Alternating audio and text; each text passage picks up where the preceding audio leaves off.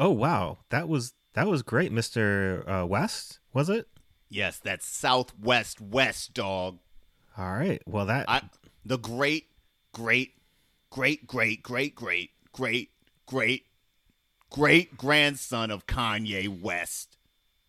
I mean, I can certainly hear the influence in there. That's uh, some some fantastic stuff. I think. Dang Skippy, I'm not cursing. That's on God, on Yay. That's on my great, great, great, great, great, great grandfather.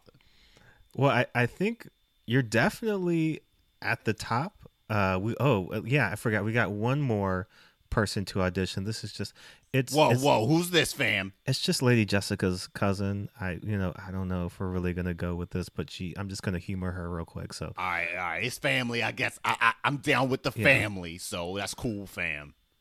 Okay, uh, Jefferson, go ahead and just uh, let us let us hear what you got. All right, sure, sure. Oh. Oh wow, this is this is actually pretty good. This is beautiful. Wait, wait, wait. Oh, Je- Jeff- Jefferson, that's enough. You you've got it. That's we're whoa, gonna go whoa, with that. Whoa, whoa! Y'all just gonna you're just gonna accept him? You're just gonna do that right here? I, I, I literally I, I I sampled I sampled Lauryn Hill sampling Dionne Warwick on this House Atreides beat, and you gonna tell me Jefferson with the kilt gonna come in and just take it over? I mean, did you hear what he played? It was my great great great great great great great great great great grandfather is a god. As as shown on his song I Am a God. All right, fam. I mean, I'm vaguely familiar with who that is, but well, I you want to get familiar. Well, you know, I I hear what you're saying, and I also see that security is right over there. Security, can you just no, come? No, fam. And, uh, no, uh, get fam. this one out of where, here. No, House Atreides. Where, where the house at? Run that, run that address, fam.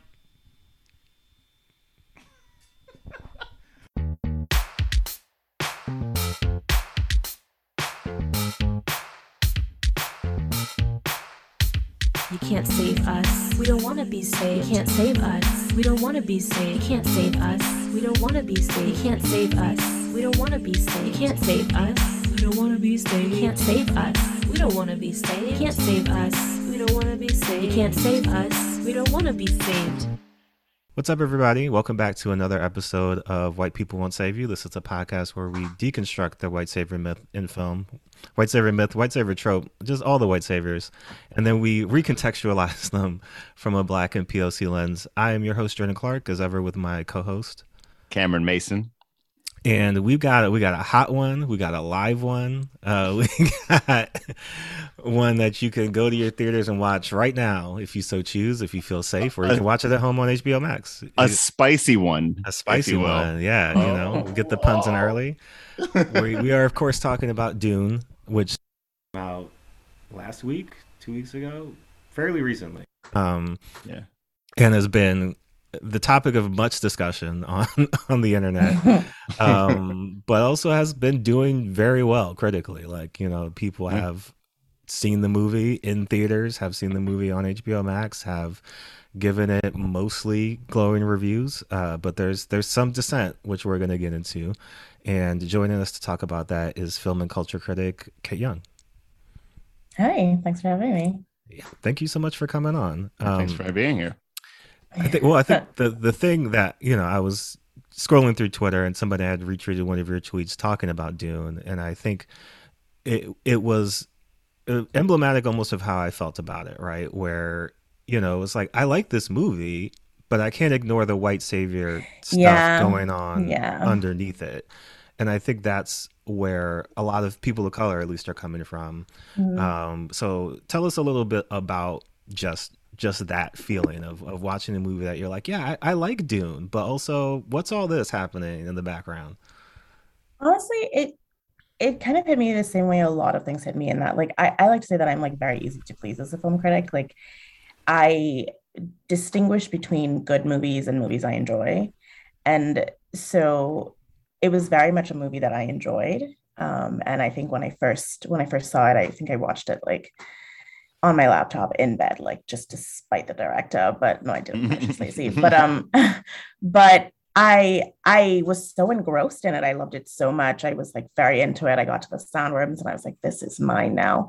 Mhm. And I I had I had like such an overwhelming reaction to something that I like quite literally would have ignored if it hadn't been available to me um on HBO. And I was so like wrapped up in it that I was like almost euphoric initially. And then it was only when I sat back to write about it for um, my my newsletter that I was like, actually, maybe there's some some issues, some some some some little things we should chat about, perhaps. Yeah. Um, and and that's I still enter enter Negroes. yeah, yeah, pretty much. And I mean, and I still really love the movie. Like I I am very much of the belief that like you can still critique a thing that you love. But I think that there there are, are a lot of things in this film that like make me deeply uncomfortable. Um and I'm not like they do not offend me. I'm very like keyed into the general state of Hollywood at this point. But they do feel like curious choices given the state of the world. Um, and obviously, like this is a this is a film that is so broad in scope that it would have been in development long before like the current political climate. But it it it feels like some some choices were made, and I don't know that there were the best choices. Um, but I do think that they detract from like what is in general like a vast and beautiful film. For sure. Uh, Cameron, you you just watched this movie not that long ago. How did you feel about it? Yeah, maybe two nights ago. I have not read the book. I am kind of only familiar with it as like a meme. I, honestly, as or as like Dune as like the piece of culture. I'm only familiar with it as like a meme of the David Lynch film. Yeah.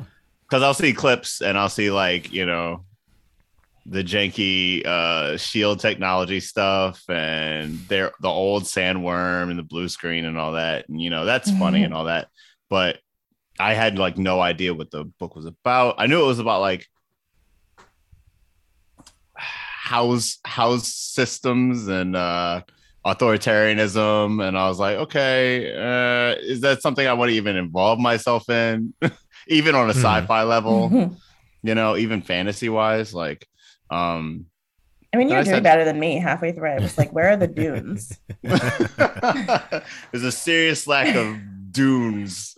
I see sand. I see sand. I see dust. I don't I think see. like one one character says like, "This is my dune," and I'm This like, "But my what's the dune?" dune. yeah, Where's the yeah, he does. Where, where, what do you own, bro? Yeah. But yeah, I watched it with uh, my roommates. We had a projector situation, so it, it kind of met the uh, the middle ground between watching it on a plane and watching it in IMAX. We met the middle ground, and it's I I kind of thought it was fine to good. hmm Like I don't know, I don't know even know how much I really liked it, and I don't know how much I was really. I mean, I was definitely swept up by it for sure, right? the The scope of it is to be you can't ignore it. Mm. Um, but I don't know if I enjoyed the experience or was like captivated by a whole lot of the characters. So I kind of felt I and I maybe still feel a little um a little distant from it. Hmm i- i- i- in that sense it feels kind of um uh sterile a little bit. But Fair.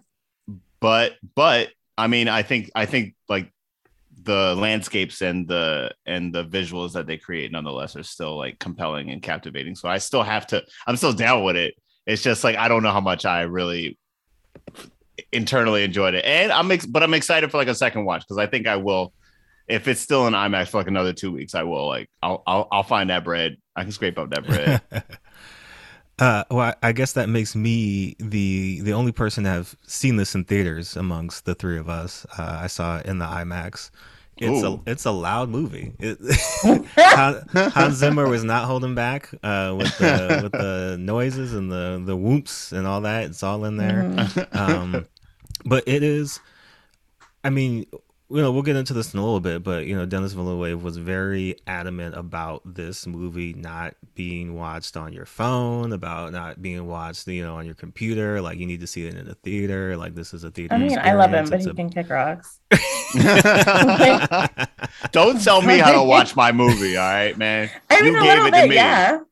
Like I did a whole thread on this on Twitter, but I was just like, I am so opposed to this like cinematic purity nonsense that's like very popular these days because like for me this is quite literally a film that i would have have ignored entirely like i would Mhm. never have watched it until it like came to netflix anyway Mm. and now that i was able to see it day of date and watch it enjoy it be engrossed by it like now i want to go pay my money and see it in the theater Mhm. like now i want to have the full experience and like Yeah. i would not have been inclined to do that if i didn't have access to it before like please calm down Mm. your movie is good just relax and I feel like there is that that strain, obviously, with the Scorseses and the Christopher Nolans and a lot of people who are even though Scorsese did, you know, uh, the Irishman on Netflix and all that. And Christopher but- Nolan tried to get me to come out in the middle of a pandemic for Tenet. You need to chill, bro. Like I'm not getting Okay, sick we're not gonna you. do tenants now, Derek. Let's, let's relax. I love I'm just Tenet. not gonna get no no slander. I'm not just I'm just not getting sick for him, bro. Like I'm not I mean, gonna like, I also yes, I did. I'm not gonna publicly endanger myself. I saw sidebar, sidebar. I will say Yeah. I saw a Tenet in a in a drive-through theater in Brooklyn, New York. If that if you want to know what that on a rainy night, that does not sound ideal. Perhaps you should have listened was to maybe like the tenth row back. It was not Yeah. a good look, bro. Yeah, I think I wait. No, I just remember I rented it. I rented it on Fandango. Mm. Okay, It was so okay. great. I loved it. I, lo- I oh my god, I love some. I enjoy Tenet. I nonsense like. I, time I fuck with Tenet. Yeah, I fuck Yeah. with Tenet. Anyway, there's- anyway, back back Oh, to what no, you yeah. saying, Jordan. but but that's but that's a perfect point though is that i feel like there's so much of this like i i love the theater i love going to see movies in theater Same. specifically Same. movies like this where it is like you, you there is the scale to it there is this grandeur Mhm. to it there's a lot going on you know you you do get more immersed in it right my tv is fine you know i'm not i'm not living the 4k life with all the you know Same. surround sound sound bar extra whatever so sure for movies like this or like big marvel movies or whatever like let's go do it for even though i want to support movies like last black mm-hmm. man in san francisco and stuff like that I can watch that at home. Like that's also a fine alternative to that in terms of like, you know, the movie doesn't necessarily demand a, a big screen and, you know, the whole immersive experience. And so for people who one didn't want to go out on a pandemic to see a movie. Um specifically when because this movie was supposed to come out last year was the thing mm. too. Like this movie mm-hmm. was not scheduled to come out this year. So like when it was supposed to come out if it had come out in 2020 when in the middle of like the huge spike in the fall like mm. no thanks. Nobody's seeing this movie right? So i think that is a, a great point in terms of people's reception and access to this film is that you know now that it is both simultaneously streaming and in theaters like it's available to anyone who can get access to HBO Max. It doesn't mean you have to mm-hmm. have an account. Sorry, HBO Max, but you know what I mm-hmm. mean. If you can finagle your way in there, you know what I mean. Like you can mm. watch the movie, which is, I would say, as a filmmaker, what I would want more than anything is for people to watch the movie that I spent three years making. Right? I would rather you mm. see it than not see it because Than not you see know it. you were mm. like, it, it, like there was a barrier between you and my film, you know, for whatever mm. reason. But Yeah. that's a whole other conversation. Let's let's tell people who haven't seen the movie and we're about to get into I would say from this this point on, if you have not seen Dune and you care about the spoilers of Dune, and not just this movie, but Dune writ large, because to have this conversation, they're gonna have to get a little spoiler about Dune, the the whole series, the whole Dune of it all. So, um, if you don't want to hear that, come back to us after you've seen the movie or you know have done other due diligence. But Cameron, here we go. I'm gonna try to give you Dune in five minutes. What? You're really gonna try five minutes? All right. Hit the timer. We're gonna see how this goes. I feel like I have a fairly, I, you know, there might be some confusion between me and the book and the movie, but I'm gonna I'm gonna try to give you the best that I can. So That's fine, me, man. That's fine, man. Let me know when you got this timer going, and Oh my uh, God. I'm gonna see what I can do. All right, man. Three, two, one. All right. So Dune takes place tens of thousands of years into our future. Humans have left the planet. They have gone into different planets throughout the galaxy, and we've returned to like kind of like a feudal government system where there is an emperor, and then there are like smaller houses underneath the emperor that are basically in place of our government, right? And so the two main houses that you need to know there's House Harkonnen, which is uh, really just like a brutal, almost like militaristic house. You know, they have a strong military, they rule by force, and they have been given uh, a fief in terms of this planet called Arrakis. Arrakis is where spice, it was just kind of a space MacGuffin. Spice can be a lot of different things. Spice, in terms of what um, humanity wants it for, and the emperor and the empire wants it for, is what allows for interstellar interstellar space travel. Uh, it's what the navigators use to get around space. Spice for the people of Arrakis, who are known as the Fremen, is like a religious and like holistic thing that they use to you know lengthen their lives and they use it in their worship and a lot of other stuff. So house harkonnen in control of arrakis in control of the spice doing a great job. Suddenly the emperor is like y'all got to get out of there. I'm going to put house atreides in charge. So house atreides is basically you only really you only really know about three people in house atreides so there's uh, duke uh, leto atreides who is portrayed by Oscar Isaac. There's Timothée Chalamet, who is Paul Atreides. He's the heir uh, to the throne. And then there's Rebecca Ferguson, who is Lady Jessica. It's not really explained well in the movie, but she is part of an order called the Bene Gesserit, and they are kind of like advisors, but also in the book described as like concubines and consorts. And so she's not married to the Duke, but she is the mother of Paul, right? And so she has been training Paul in the ways of the Bene Gesserit. Bene Gesserit, again, it's explained somewhat in the movie, but in the book, they are kind of like a mix of like a, a religious order, like a scientific order, right? And then almost like a like a secret society unto themselves, right? So they've kind of been manipulating political things behind the scenes, but also been manipulating genetics behind the scenes in an effort to uh, create like a, a messianic figure, right? They're trying to create the one. And so Lady Jessica believes that Paul is the one. And so she's been training him in the ways of the Bene Gesserit. There's a lot of other stuff that we don't really see, but besides, you know, just the martial arts of the Bene Gesserit and kind of like their just mental training, she's been training him with this power that they refer to as the voice, which is like if you've seen Jessica Jones, like the Purple Man, like he can make people do whatever he says. This is kind of the same thing where they say something and then you you you're compelled to do it, right? So Paul's kind of learning this power. All of that is set up for them to go to Arrakis. Paul has been having visions of Arrakis, visions of this girl on Arrakis, visions of his possible death, the death of uh, his teacher Duncan Idaho, the death of like a lot of other stuff. He's not really quite sure what's going on. Um, his father, uh, the Duke, is pretty certain that this is a setup that they have been called to replace House Harkonnen in order to fail.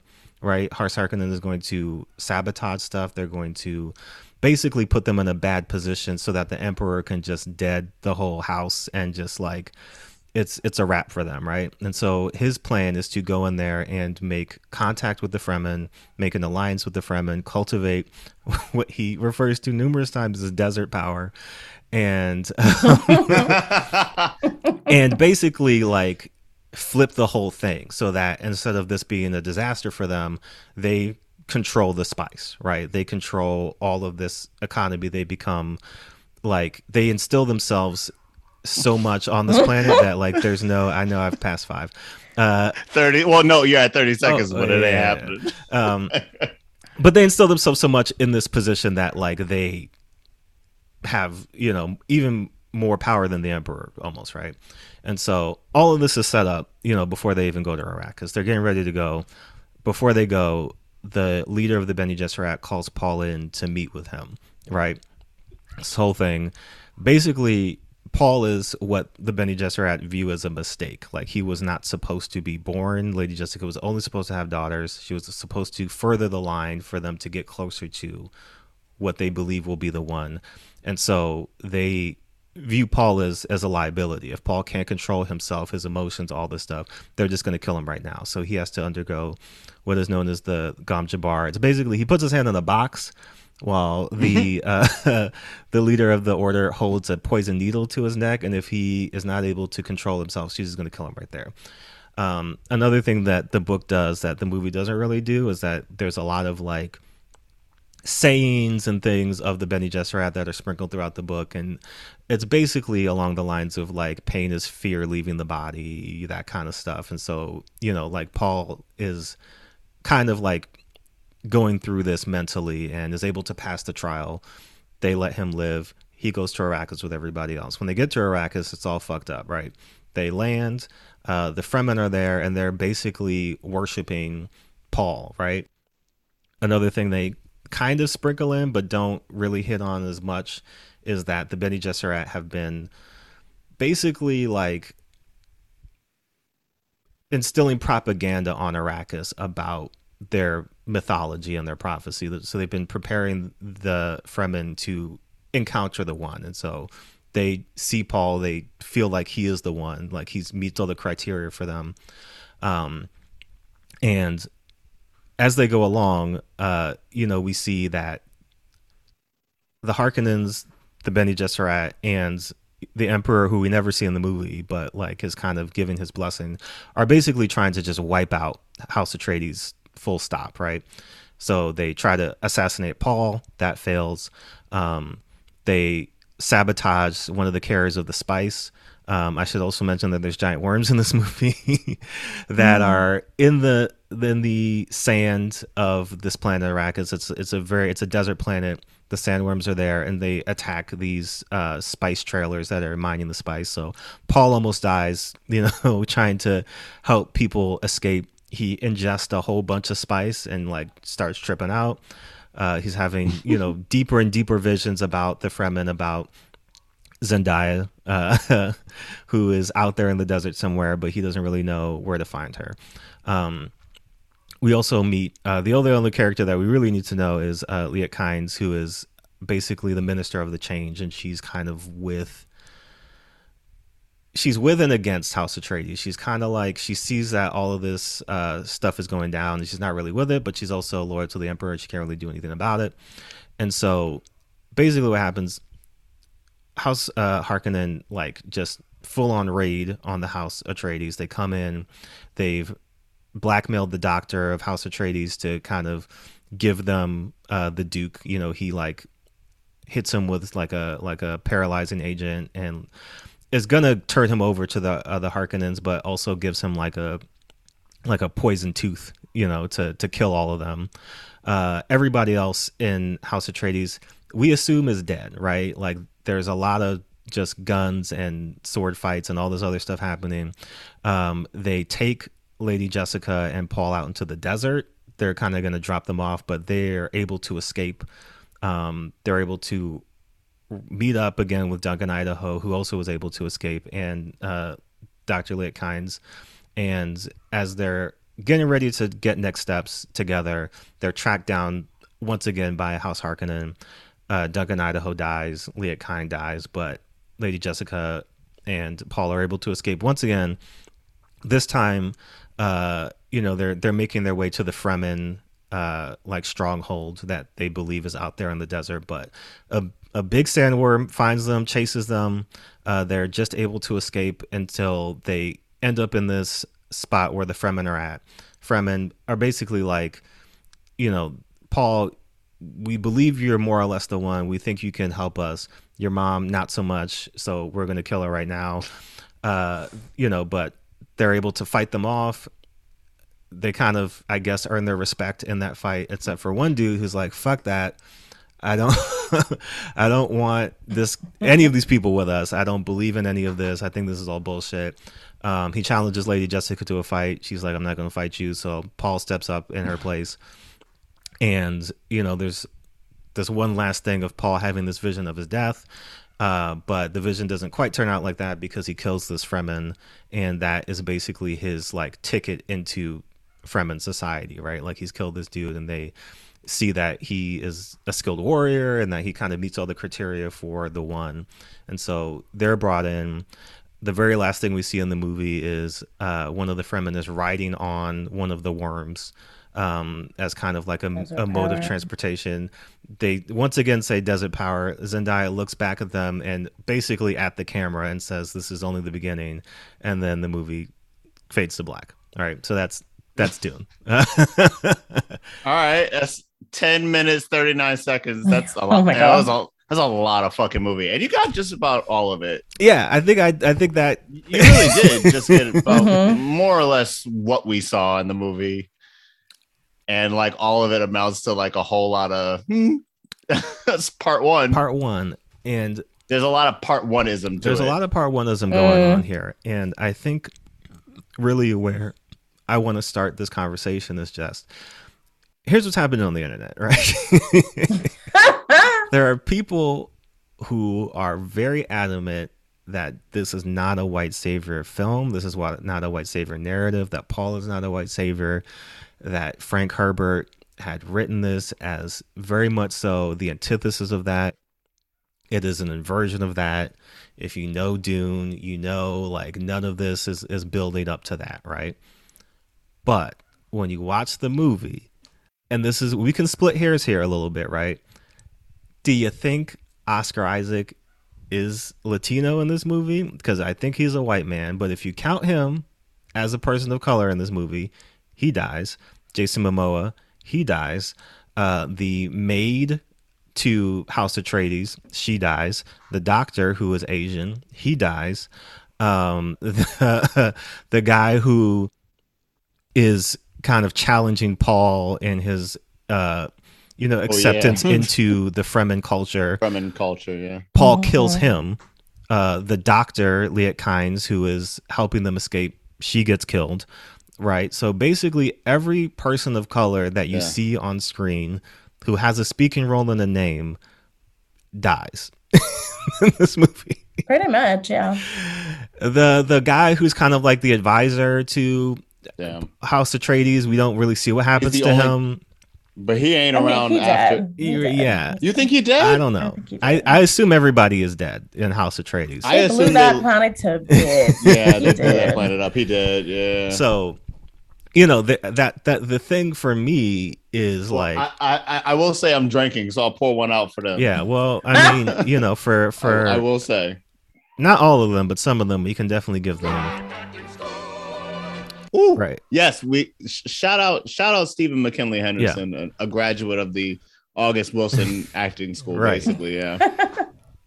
But it is, it's jarring to watch the movie and kind of think about that, where you're just like, oh, wait a minute, you know, because I was doing the math and I was like, so what white people died, and maybe, I mean, you can count the Harkonnens, right? They're kind of like a mass of people, right? Like, you know, the the I mean, Thanos dies. I think Yeah. I forget his so, name. I'm right? pretty sure like he's I dead. think he's I think he's Uh, dead in the same way that yeah, like the the advisor is dead and that everybody Yeah. in that Yeah. Place Everybody on the planet dead. is presumed Right. dead. Yeah. Um, but I can't think of any other named white actor in the movie who dies. Well, this gets into a thing that you know. this is this is tricky. Yeah. This is like storytelling versus casting and what is what ends up happening. Because I, I and and I'm also a huge like proponent of don't lie to me. You know. Uh, you know, because you could say, yes, we could say that, yes, every person of color in this movie does, in fact, meet a demise, right? That's true. However, it's not necessary, or it's not, ne- I don't think it's necess- uh, necessarily that the black i don't know okay okay okay Continue. i want to i want to specify this Yeah. point because this is this is something that i see in a lot of movies and Mhm. especially a lot of movies or adaptations of books, which is like people who end up being characters of color do usually meet a demise I mean, the the trope of the black person dying first doesn't come from nowhere, right? Mhm. But it wasn't a matter of like this person was on this side and this person was on this side and that side gets decimated. That's why all those people are people of color. It's more of they casted people of color in roles that ended up dying, and that's what Yeah. happens. Mm-hmm. That's, That's the kind thing that happens. That's kind of my big question because like I, I haven't read the books and I don't intend to, so I don't know how many of these characters are like originally not white. But Right. For me, what came up is this like, and I think this happens with a lot of of movies and TV shows now, where they will like race bend a story without any real consideration for like what the Right. newly assigned races will mean for the story. Like they don't actually Right. consider like what the implications are if a certain character is like black versus white, or if they're Middle Eastern, or if they're Chinese. Like they don't they don't take into account how the history of having lived in a racialized body would impact the story. They just make them white characters with brown right skin. for this for And, the like, sake of uh Yeah. inclusion or diversity or and whatever they end up just walking straight into a bunch of new problems because it doesn't occur to them that like there's a difference between like a white character who is a guard and like gives his life for some white kid and a black character who does that or a Samoan character who does that like that has a different implication especially when you're talking about a story that is quite literally about like colonial expansion so A hundred I- percent. like th- that's kind of my issue like I don't really have a problem with the cast being more diverse. I really enjoyed a lot of those characters. But when they see mm-hmm. they start kind of like picking them off, and it's all because of they're trying to make sure that this one little special boy is still alive. Like it, it, it, I, it, it surprises me that that didn't come up at any point in the development process of this mm-hmm. movie.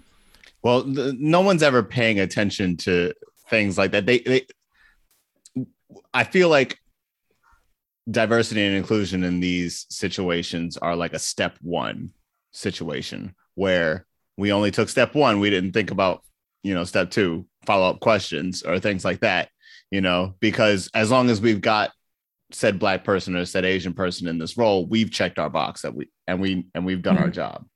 But then coincidentally, which is what happens so often, coincidentally, or you know, through a matter of circumstance, this character meets a an end that is very specific, maybe Mhm. triggering to a certain audience.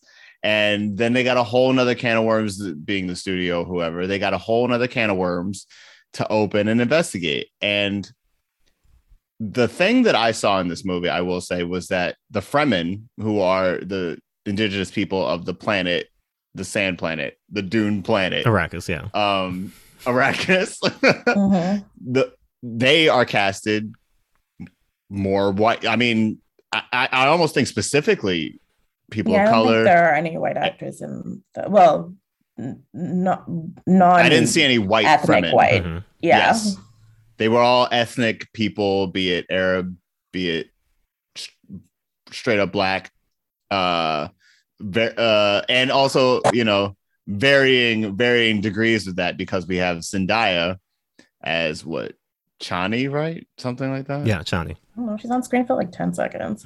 sure. She was on screen for 10 seconds and we said her name way less than that.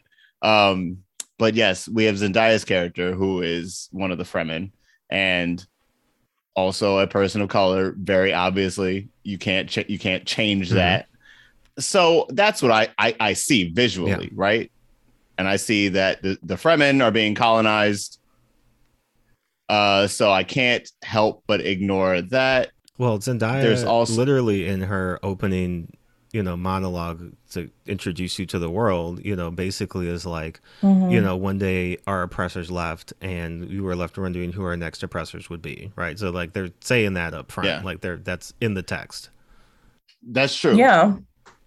so while this movie does a- attempt to investigate something like that it doesn't actually investigate um i don't know uh and i guess this is at the at the at the detriment to the story i guess Mhm. that we don't get that we don't get that explained Yeah. Well, it's going to be the tricky thing for people trying to digest this movie in particular is that we we get part one of a story, right? There is part two Yes. coming, right? And then there's a A proposed possible part three. proposed possible part three, which is supposed to wrap everything up. So I, I think it's it is a little tricky, and what I want to do now is I'm going to present some information to you mm-hmm. because I, I think what is important to do specifically with this movie is to parse Dune, the books and the series from Dune Part One, this movie, because mm. it's all we have right now, so we can't really make full value judgments on what everything mm. is going to be. Right. But at the same time, when you watch it, you have questions, and there's certain things that are going on, and I Yeah. think to Kate's point, there is a lot of them trying to right wrongs of the 1984 version by David Lynch, which was it was basically just white people. Like there was just all white people. I think maybe there were some people of color kind of in the background somewhere, but all the main characters and people with speaking roles in that movie were white, right? And so Yeah. I've I am going to play our resident Dune expert. I'm going to do my best to present objective facts from people who are speaking to Paul not being a white savior and more so to Frank Herbert's general intentions with the series and Dune, right? Which is tricky because Frank Herbert's not making this movie, right? And so everybody's arguing on Frank Herbert's behalf. This is Denis Villeneuve's movie, and more so, this is a movie that's being made in 2021 or released in 2021 as opposed to the the Dune book that was released in the 60s, right? But well, that said, I'm I'm going to present some of this information to you, and then I'm going to present um, information from the other side, right? And so, very first off, this is from uh, an interview that Denis Villeneuve did for a general critical, you know, audience, but specifically talking to Mike Manalo from Nerds of Color. And so the question that he has asked is, uh, you know, there's a storytelling trope called the White Savior, where Kakaija will go into a foreign land and act as a rescuer, a messianic figure to the indigenous people there. And Herbert's work has been criticized for falling into that trope. So, how do you contemporize the story to avoid falling into the problem- problematic areas that trope may potentially present? And Villeneuve responded, That's a very important question, and that's why I thought Dune was, the way I was reading it, a critique of that trope. It's not celebration of a savior, it's a condemnation and criticism of that idea of a savior, of someone that will come and tell another operation how to be and what to believe. It's a criticism. That's the way that I feel, and I feel that it's relevant and can be seen through a contemporary lens. And that's why I'll say about that, frankly, it's the opposite of that trope. Right. So they follow up and they ask, could you talk about casting the Fremen and the meaning behind them in your film? Because it's a very surreal experience watching this movie as the U.S. is withdrawing from Afghanistan and hearing the opening line say, who will, who will our next oppressors be? And his response to that question is, the thing is, I tried to be as faithful as possible to Frank Herbert's description. I tried to be as faithful as possible to the images I had in my mind when I read the book when I was young, and this idea that the world of the Fremen would be kind of inspired by a culture from North Africa and the Middle East. Culture that I deeply love, by the way, because it's a very complex world. There was this idea that there would, was something powerful that would come out of come out from Africa in Frank Herbert's mind. And I tried to respect his ideas, which is why I did the casting the way that I did. And I truly feel that I'm right in doing it this way because it feels authentic, it feels honest, and it feels true to the book. Um, so that's that's kind of his take on everything so far. Any thoughts on that? I think it's good that you have like done all of the extra reading and stuff, but I also firmly believe that like films should not require homework. and so Yeah. because I feel like it's like it's one of the issues I have with I had with like Lovecraft Country, right? There's so much of that story that is that presumes that you already know, and sim- and so they simply just leave out details, and you're left to just kind of divine them. And I think with Dune, the issue that I'm having is not that I feel like things are missing. I do feel like it is the first part of something more. I think that's very obvious in the film that like more or more is intended at the very least. But it doesn't change the fact that like as a discrete unit of culture, it is in fact a white savior narrative. In fact, I will revise that because I don't think that he does any actual saving in this film Yeah. but it is it is a film about a very special white boy and all of the brown people who have to save him and who give their lives to do that. And while it makes complete sense to me, given the trajectory of this film, that there will be a subversion coming in later stories, it doesn't change the fact that like this is what this film is. Yes. And you can't subvert something that doesn't exist. Mm-hmm. And so if you want to tell me that you plan to subvert that in the future, then you are then admitting to me that it exists now, which is fine. I think that like tropes are part of storytelling. That's why they become repeated. That's like how we understand what they are and how to interact with stories. But it, it they do require like thoughtfulness when they are harmful. Mhm. And I I I don't know that this story quite gets at that. Like I loved this movie and I loved the experience of watching this movie and I'm very interested to see like where the story goes because like I don't know what the rest of the story is like allegedly this is like the first half of the first book or Yeah. whatever like I don't know what the rest of the book does I haven't read it I don't know what's coming so I can't say like oh like that's a great critique because I I have no clue but I do know that like in the way that this film is structured, like it has set very specific expectations for where the film goes next mm-hmm. or for where the narrative goes next, because there are only so many ways to undercut the setup that has been done in this film. And a lot of that has to do with making Paul culpable for the number of people who have given their lives in service of him. Yeah. And I don't know that that's a thing that will happen. Well, so here's here's the thing about Dune, the first book, right? That I think is going to be tricky in terms of how you go about adapting it, and that is, I'll speak on this just in, in a little bit when I get to Frank Herbert talking about Dune, but the only way, like you were saying, Kate, the only way to subvert something is to at first present that to us, right? And so how this is going to work is that we're going to get that, right? Like Dune for all the other political undertones, the, you know, talking about culture and um, you know, spirituality and all this other stuff, it is at its core a story about this white child from this other planet who comes to this world full of people who are living on a world that is you know abundant with a particular resource that these people need right? That these other people need. And so they come to their world. This person is propped up as a messianic figure who will save them and like bring them absolution and salvation he joins them, becomes one of them, becomes almost the best of them, you know, in a lot of ways, and helps them free themselves, you know, for the most part from, you know, the chains that were holding them down, right?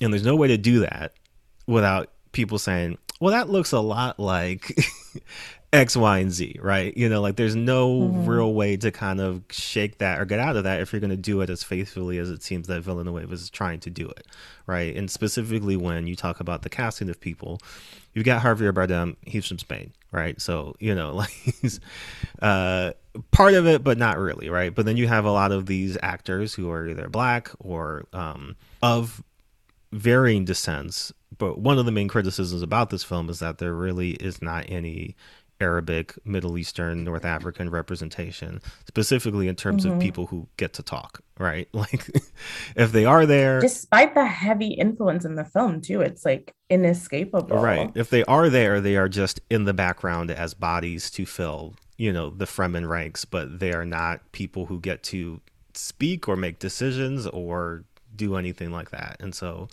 Yeah. um, that is one of the major criticisms of this. This is one last thing from Villeneuve speaking to Paul in general, right? And so he's he's speaking about Paul's journey, and he says he's training to be the Duke, but as much as he's prepared and trained for that role, is it really what he dreams to be? That's the contradiction of that character. He's like Michael Corleone in The Godfather. It's someone that has a very tragic fate, and he will become something that he is not wishing to become, right? So again, it's kind of this. He's foreshadowing something that you're not seeing as a viewer, but he's speaking to it, you know, from this knowledge of I've I've read all the books and I know all of these different things, right? If you go on to Medium, there is a very there's a very long post uh, by author uh, Haris Durrani, who basically it, it is titled "Dune is not a white savior narrative, but it's complicated," and there's a lot. There's a lot going on, right? But basically, what he breaks it down to is that you will see if you read Dune Messiah, which is the second in the series, and then if you continue Not to read all of these other books and this is and this is i think again speaking to what you're you're talking about kate the the arguments that are coming out against paul being a white savior are coming from people who are saying well but if you read the books right But the book is not the movie. And that's the and book like is not the what it is that I am consuming now is the movie. and that's the part and right right and like and i think that it's fine to be like further movies will explore this and like when we get to them we will see whatever it is that is intended in, in those Sure, future a films. hundred percent. and like that's great and like i fully reserve the right to be like i agree it's not a white savior narrative once we get movies two and three but like i only have part one Mhm. right now and that is what it is and it may and obviously like when we're talking about three act structure like you do have to do your setup and so like this is the setup. But it doesn't make it not what it is. Yeah, you can't you can't argue your way out of what I saw. right. Well this is this is the argument that is being presented right? And so um, part of what they're saying is that in dune messiah paul see, sees himself as an imperial tyrant right? Like i won't get so spoilery for people who still want to read these books but paul ascends to a position of power and is basically in the middle of a lot of bad stuff. And so you know the character doesn't necessarily see himself as this messianic figure but see himself kind of as the opposite right they go on to write that it's true that because the series is centrally about imperialist manipulation of indigenous resistance, Fremen agency thus appears downplayed, especially due to narrative focus on the Atreides and the Bene Gesserit. So I mostly agree here, but even then, I read the focus of leaders as critical. It's notable that, um, as mentioned above in his essay, that Herbert saw the series as about communities and not individuals who believe that it's not that power corrupts absolutely, but rather it attracts the corruptible. So Jesus, Muhammad, American presidents, no matter how pure, are also bound by larger power structures, their legacies and goals disconnected or co-opted by fragmented communities. So in this way, he plays pretty explicitly um, on a lot of these larger systemic things um, that kind of play out in the in the books, right? He also writes that uh, Herbert's focus on structure versus agency in history and on the manipulation of the Fremen make them seem agency less, but what makes the text of the story so interesting is how hard it is for imperialists to maintain power. There are always resistances or unexpected consequences from the environment or from the Fremen or other imperialists, right? Basically continues on this way, uh, talking about how even though, you know, like what you might see on the surface of Dune might kind of speak to that. You know, the the further and further that you look into it, you're seeing that you know Herbert is kind of playing with these ideas of structure, playing with these ideas of class, playing with these ideas of what it means to be, you know, this cult of personality leadership figure, and how oftentimes that just backfires and results in things getting worse. Again, part one of the movie, we're not really seeing that slight spoilers. Part two of the movie, we're going to see Paul be kind of more. I mean, he's he's you know you're seeing him continue to immerse himself in the ways of the Fremen, right? He's going to use the spice. There's a lot of stuff that's going to happen where it's going to be kind of tricky for Villeneuve to really dissuade audiences from from seeing that. So I'm I'm interested to see uh, how that works out. This last part here is from um, a YouTuber. Uh, channel is Quinn's Ideas, and basically he's talking about is Dune a white savior story, right?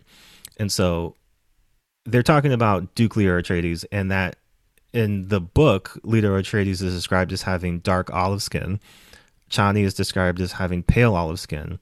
And just the idea of race in general is not really a thing as much as like the human race is a thing. So there's a concept called race consciousness, which is basically speaking to the history, past and present and future of the human race. So I guess tens of thousands of years into the future, we have kind of merged racially as people, and we're all kind of a you know, middle ground, brown, olivey skin tone. So that's kind of the world of Dune uh, from the from the book sense. Not what we're seeing in the movies again, because we're seeing Rebecca Ferguson does not fall into any of those. She is very much a white woman. No woman. question. Frank Herbert, the author, is a white man. Oh, yes. yeah. Oh, yes, yeah. okay. That I, I mean I knew that, but I just like I wanted it on the record. Yeah. I'm because this it. like we're gonna miscegenate our way into equality is like an extremely white idea. Yeah, well, and even the Bene Gesserit, right? Like in the movie and in the book, are kind of toying with eugenics in a way of we are Mhm. tailoring this line of this very special person, and so who's to say? I mean, my friend was watching it and she was asking me questions about the book, and I, you know, I know what I know, but I don't know that much because she was just kind of like, I wonder at that part where Paul gets called in to talk to the to the head mother of the Bene Gesserit. You know, was she just like on some royal family stuff? Was like, but is this girl you're seeing in your dreams brown? Because that might be a problem. Like maybe let's steer away from that. So it's not it's not quite clear in the in the books and in the movie. You know, you're, you're seeing kind of two different things. And again, in the 1984 version, just white people. Sting is in them Just movie. white people. Yeah. so you know in this one we're getting that diversity but it, it is it maybe complicates things in a different way than was anticipated um Yeah, I wish I wish the movie had leaned into the stakes that it had set up more. mhm. because I think that like we're telling this story about like imperial conquest and like colonial expansion this research rich story uh planet that is full of these brown indigenous people who are tasked with you know maintaining this land. We have all of these like colonizers coming in happy to extract from it without you know giving anything in return They Or literally without say permission. that, by the way. Yeah. They also literally say that. yeah yeah and like to me that like and, and that's part of why i'm like i'm not upset about like the cast of this film because i think that the way that this film is cast lends itself for the kind of rich storytelling that is framed by the general arc of dune but what i think that it like I agree. I agree. fails at is like not actually like acknowledging that like i want i want or it investigating it. It's not gonna, Yeah. but it's not gonna happen in service of like what they're trying to do to uh, adapt the book. Or I'm sure. I'm, I mean, also again, not a book reader, but maybe that kind of stuff is in there. Who's to say? Other than the book readers, yeah and. And I mean, if that- so, yeah. like you like you said, like you said, if they do that in the second book, if they while he's ingratiating himself into the Fremen culture or whatever, we understand like uh maybe a caste system or a race system that like you know might be different than theirs, then sure, that might be interesting and that might be like something we can like grapple with and actually talk about. And and maybe this subversion of the white savior trope does exist. But what you've shown us and what we're seeing and what you continue to speak to but not at you know shows volumes Mhm. of like what you're trying to avoid yeah. with yeah this because movie to me it's like it is very clear that like the production team of this film is aware of those dynamics. What is not clear to me is whether or not the characters are aware of those dynamics. And like that is the element that's missing for me because well they're, like, act- they're acting like they don't. Hmm. they're acting like that's Right. not important. Even and if it even if it is the exchange of the people of House Atreides to the directly with the Fremen. Like like I said, Mhm. like Oscar Isaac, his character says the uh, the Duke says that to the Fremen woman who helps them like or shows them the the spice run. Yeah. Mhm. He says that he says I I feel awful for uh we come to your country and you know get this spice but we don't you don't ask for anything in return we have nothing to give you in return other than Oopsie. other than like us you know it being in charge of it Yeah. that's Mhm. that's our part in this play you know well uh, and there is something to speak to about the Fremen themselves and the way that they are presented in this movie and then the way that they're Mhm. presented in the book because I think one of the things that's also happening here both in the book and in this film is that we're getting a little bit of that I mean there's a lot of different terms for it but it is kind of this um native native culture as yeah well native culture as as uh simplistic and like tribal and like just the descriptions of them that you get from different people so you see Jason Momoa's character, Duncan Idaho, he comes back from spending Mm. some time with them, and you know his descriptions about them are like, "Wow, you know they fight like demons, and they're like, you know, this very, you know, he's he's he's hyping them up just in terms of like their their strength and like the way that they you know defend themselves and like they're kind of like a hard people, but at the same time you're seeing them and like they're a smart people, right? Like they're a technologically advanced people. Like they have created these stilt suits. They've created The still suits, yeah. all of these different ways in which that they they preserve and recycle the water that they have. They've cultivated all these different ways of moving across the desert without attracting the sandworms. They've made a, a kind of a peace with the sandworms. You see that they're able to like ride them and use them for transportation. Like they have Desert power. yeah, Yeah. cultivated the desert power, right? and so you you see them almost in two ways. There's one way where it's just like because even Josh Brolin's character says to him, "Oh, you've gone native," right? At a certain point, right? Mm-hmm. And and it's not and it's not pushed back on, right? Like it's stated as Yeah. a thing, almost as a joke, and then Jason Momoa is like, "Yeah, maybe I have. You know, maybe I don't, I don't know. you know." Mm-hmm. You're kind of like, uh, I mean, how am I supposed to interpret that, right? Because, like, I mean, what does quote unquote native mean in this context? But also, these are not people who are, you know, they're kind, they're they're they're presented in kind of like a mystical way, right? In the Yeah. same way that you know Sure. in Dances with Wolves, right? The Native Americans were presented as kind of like this. They're they're better than us because they live a simpler life, and they and they- because yes, because of the simpler life or this connection to the earth The or God that we don't have, or the land, Mm. yes, that we don't have. And in Dune, the same way, they have this connection to the sand, to the spice, and to the Yeah. worms that the that House of the people of House Atreides will never right, understand. and but it kind of. And I think Oh, what go ahead. oh continue. I was just gonna say, and that's and that's a way to simplify them without giving any of these characters any actual depth, because you know, But it creates it creates that otherism. Mhm. It creates that in inherent xenophobia. right? it creates it creates it creates an environment for that like it's it's funny because people want to say they're combating these things or there's uh or you know uh subverting Mhm. these things but plainly presenting otherism plainly presenting xenophobia like in most of what the movie presents to you Yeah. Kate, what were you gonna say? how can you Yeah, there's a very like um what's the word I'm looking for? Like anthropological gaze on the Fremen. Um Mm. that and I think that comes up like most explicitly like in the early scenes where Paul is watching his like I don't know, projector books or whatever Yeah. they're called.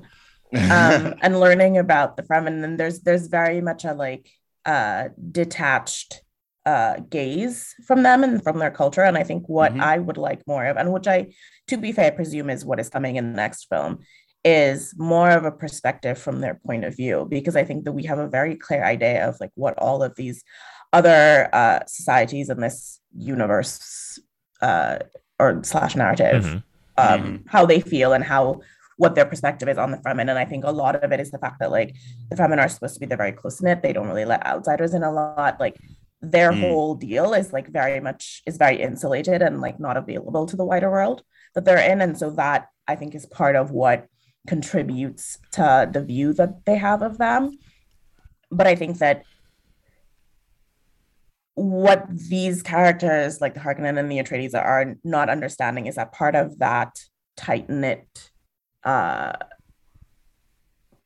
part of why they're so tight knit is because of their understanding of their relationship to these other societies that are coming in and colonizing their planet and Mhm. extracting resources from them like that is a form of protectionism on their part and for them the there's this long tail of um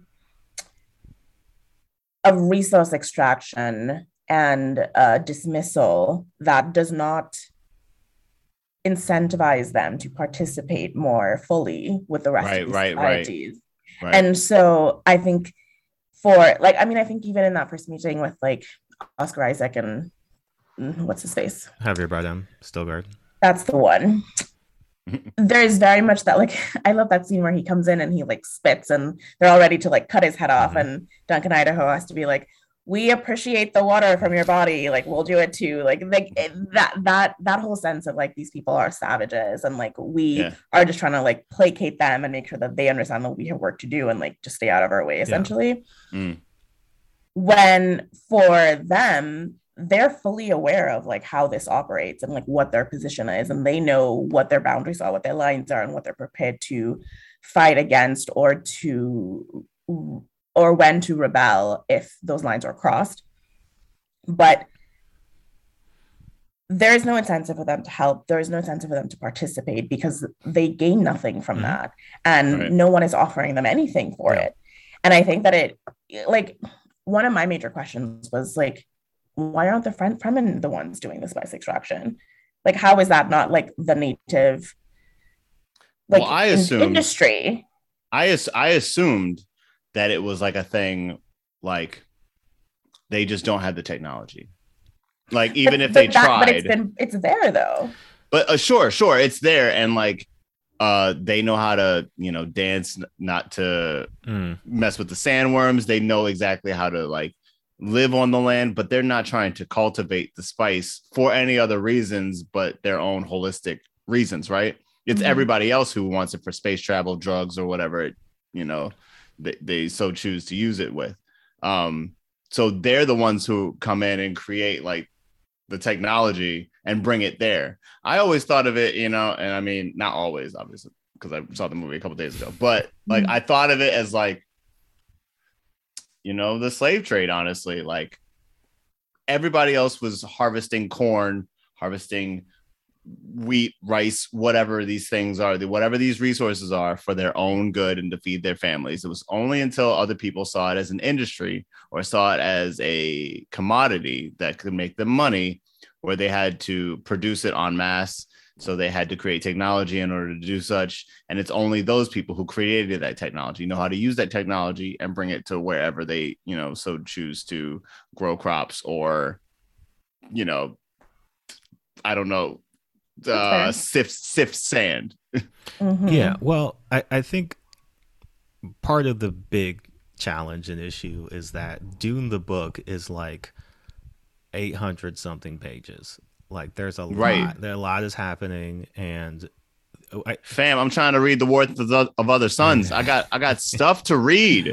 so in the book, the Fremen do collect spice, but for them, again, it's very much so in this way of like we are one with the land, we are one with our environment, and so like spice is not a resource to be abused. Spice is not a resource to be hoarded or like only like used for for these very superficial reasons, right? It's it's almost like a a very it's not scarce, but it's like respected, right? Like spice is used in a lot of their Right. religious um Mm. things and like uh it is almost like a holistic medicine that they they use and is part of their diet and so like they really don't like for again for the people coming down and taking it like spice is just one thing but for them spice represents many different things and so like you know they because of their relationship with the worms and it is not fully stated in the movie but the sandworms are what generate the spice. Like their movement throughout the planet is what creates the spice and brings it to the surface of the sand for it to be collected. And so you know Oh. with their relationship with the worms mm. like spices is abundant but also like spice is probably mm. like anything finite right? Like once you're out of spice that's it. So they're not out here just like scooping up a bunch and just you know having a spice party Walking away right? with it, like yeah. it's just kind of like no like we we take what we need but no more than that right Right. so i think uh a, a good place for us to transition to would be um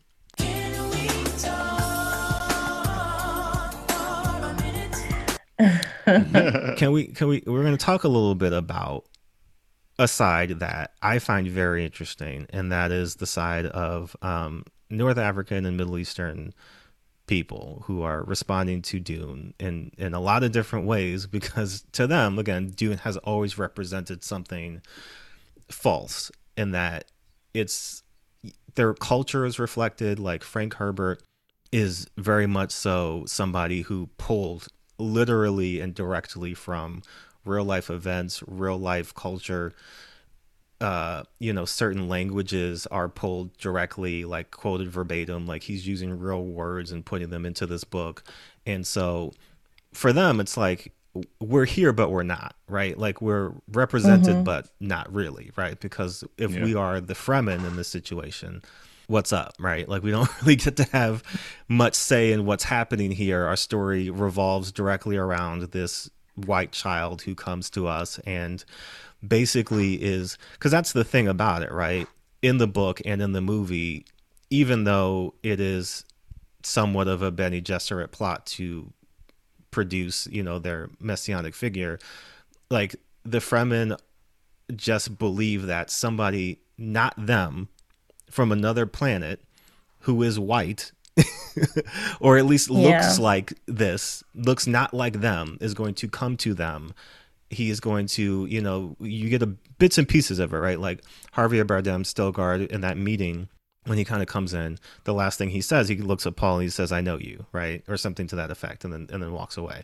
And then you know another time, uh, Paul comes across a Fremen, and they say something to, to the extent of like, "And he will know your ways, like they are your own." Oh, it's it's the doctor, Doctor uh, Kynes, you Yeah. know, like when when he's putting this the stilt suit on, it's like, "Oh, he will know your ways," as if they are his own, right? Like it's just kind of like the prophecy is being fulfilled, even though it's all a lie right like it's not it's not what they believe it's what they've been conditioned to believe so that you know this other plot can take place right and so there's a lot of like feelings of like i mean i guess dune is cool but also like you know this is kind of uh, messing with us and also very much so I, I can i can bring this one back you know they're just like He copied my whole oh, fucking shit, flow. That's kissed me through the phone. He copied my whole fucking flow. Oh, word for word, bar for bar. because that's kind of what Frank Herbert did. He just he just took it mm-hmm. bar for bar, didn't change it, injected it into his science fiction narrative, and did it. I mean, even the Fremen language sounds vaguely Arabic. It, I mean, it, It is there's a lot of words that are literally It- Arabic. it- it- Those Might as well- lifted from Arabic. Yeah. um, yeah. And so, I think oh, go ahead. I'm of two minds about this only because like I'm not familiar enough with Middle Eastern culture to like make any particular argument about it. But what I think what I think is an issue with the film is that it it like understands those influences and shies away from them because it un- like it understands that those usages are in some way problematic but doesn't understand how and so instead of like leaning into them and correcting them so that they are not problematic usages, they just kind of end up with this flattened out, semi generalized mishmash of like appropriation that ends up being what we get instead. And it's like, it would have been better if you had just leaned far into it and made it less ambiguously um, Arabic or North African because then we would know what those influences are. These would be intentional and those can be parts of how you are telling the story.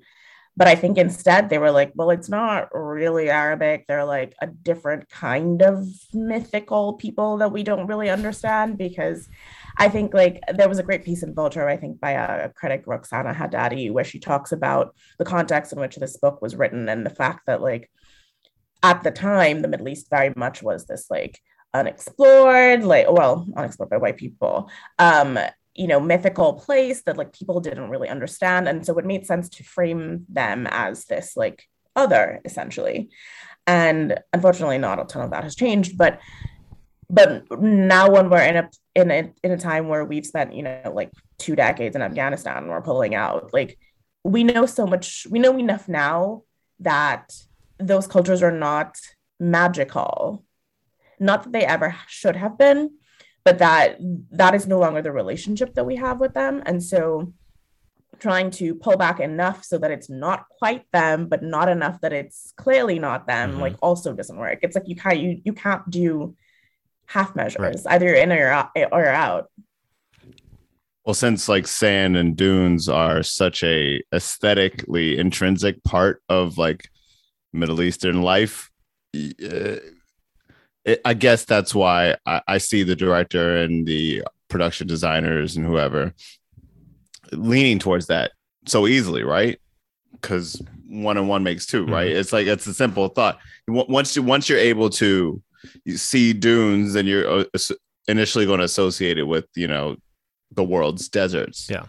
So it's not like Star Wars where you know how Star Wars does the thing where whatever planet will be sort of like this one is like the Amazon or this Mhm. one's like Antarctica or this one's like it's it's sort of like but even in Star Wars where we have a planet like Tatooine, right? Where Luke Skywalker's from for those who don't Yeah. care about He's any of got that no stuff. melanin. Doesn't make sense. Got this boy got no melanin in his skin. Not no one, not no one on Tatooine got any brown going on.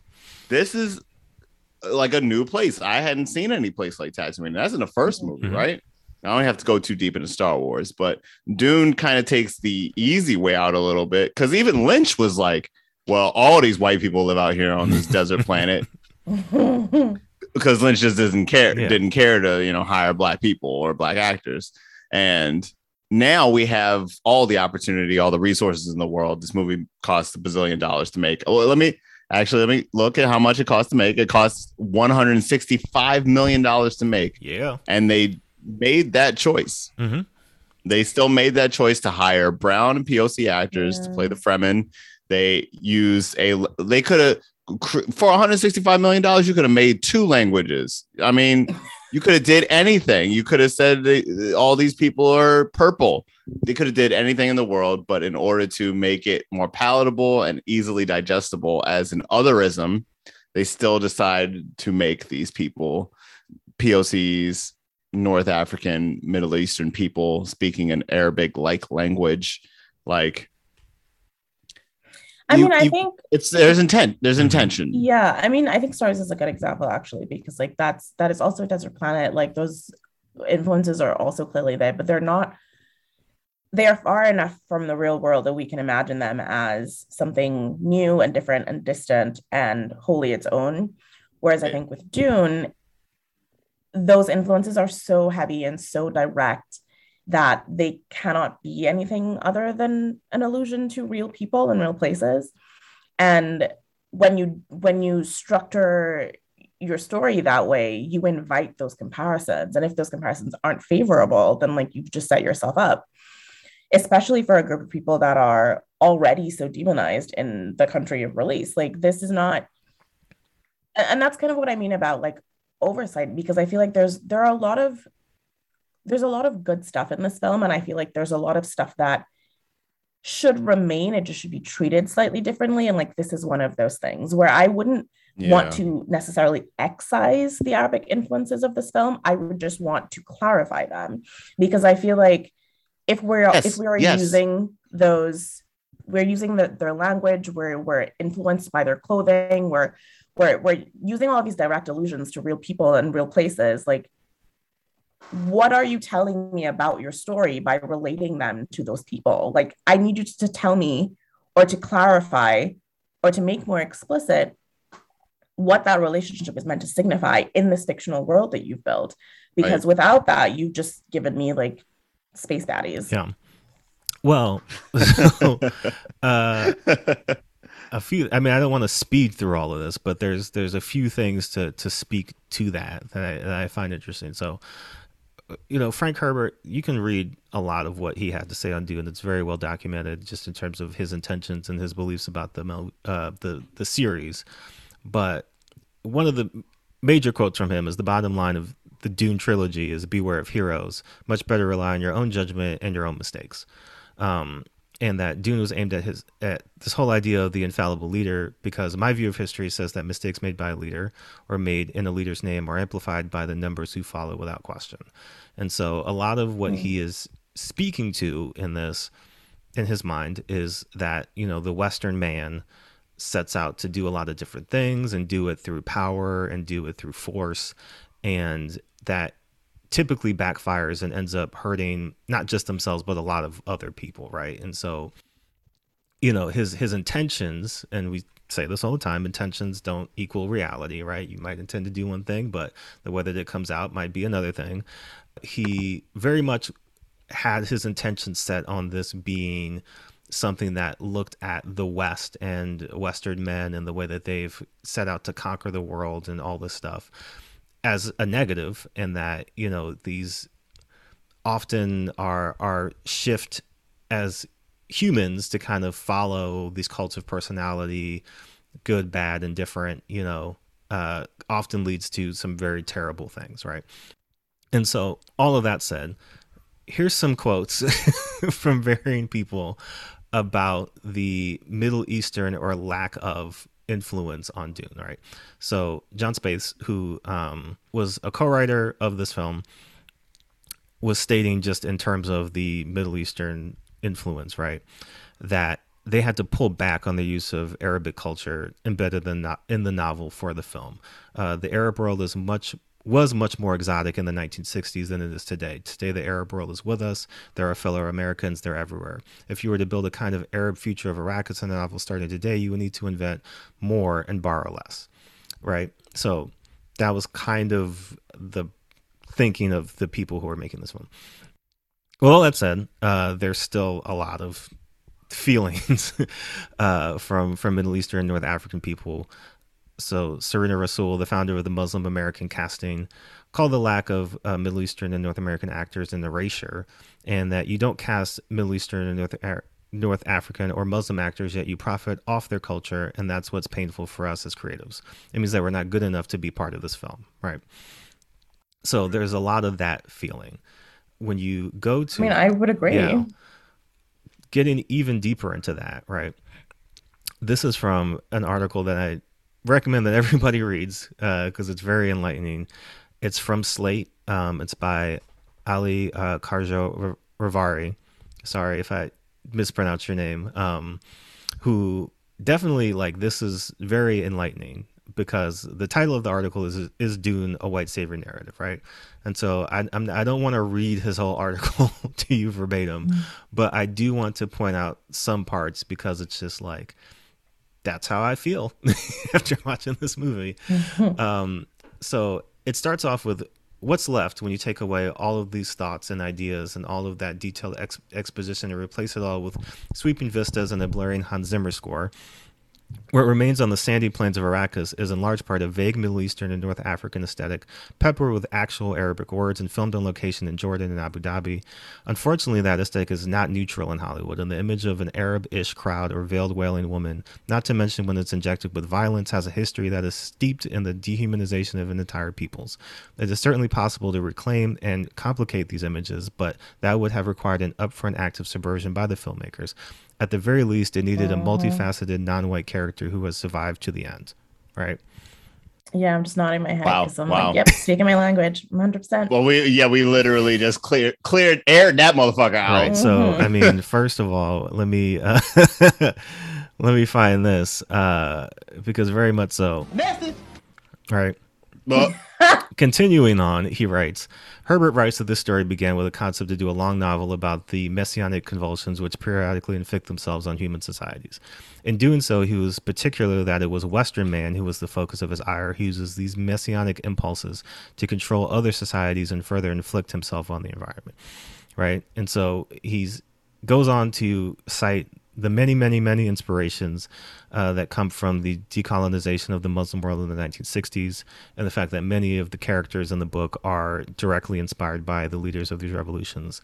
Um, he goes on to say that Villeneuve may have been aware of some of these themes when he chose to cast African and Black American actors for his movie adaptation, and at the time of the casting was first announced, this felt like something to be celebrated. Yet, when it became clear that the casting of these African and Black American actors was to the exclusion of North African and Middle Eastern actors, many were disappointed. Add to it that the strongest Black performances were from characters who died or who lacked depth afforded to Paul and his mother, and the choice ultimately felt empty. He also writes that part of uh, this is also Herbert's fault. By writing a story in which he intended to critique Western man, Herbert also centered Western man. Often, when critiquing something, one falls into a binary that prevents the very third option that so many have been looking for since decolonization. Um, he goes on to write that Herbert's shortcoming is not his idea that Western man seeks to exploit the deification of charismatic leaders, but that Arabs or any other non Western would easily fall for it. This notion, in fact, builds on the stereotype that motivated European powers to fund propaganda among Muslims during the world wars in the hope that they could provoke a global jihad against one another. Needless to say, that didn't happen because Islam isn't a warrior religion whose followers are just waiting for the right trigger to go berserk. Islam's followers are human and are as complicated and multifaceted as other humans. Herbert should have seen that more clearly. Now listen! That's called motherfucking bars, nigga! You know nothing about that! yeah, But yeah. all of that, right? I agree, hundred percent. Yeah. I, I- yeah, mean, like, all that was right. this this makes me think of um, one of the main critiques of um, HBO Max is the the White Lotus. Actually, I think when once the the Oh, arc had yeah. wrapped up, in an interview with Mike White, the cre- the creator and showrunner, they were taught one of the questions they were asking was essentially like, okay, so you are trying to show what miserable people these white people are, but in doing so, you have centered them in your story, and all of the brown people they harmed are like orbiting them in this way that denies them interiority and so like you can say that like oh well it's a critique of whiteness but like that's a cop out that allows you to not examine your characters of color and the like fact that yeah, the fact that you have centered these characters, these Yeah. white characters.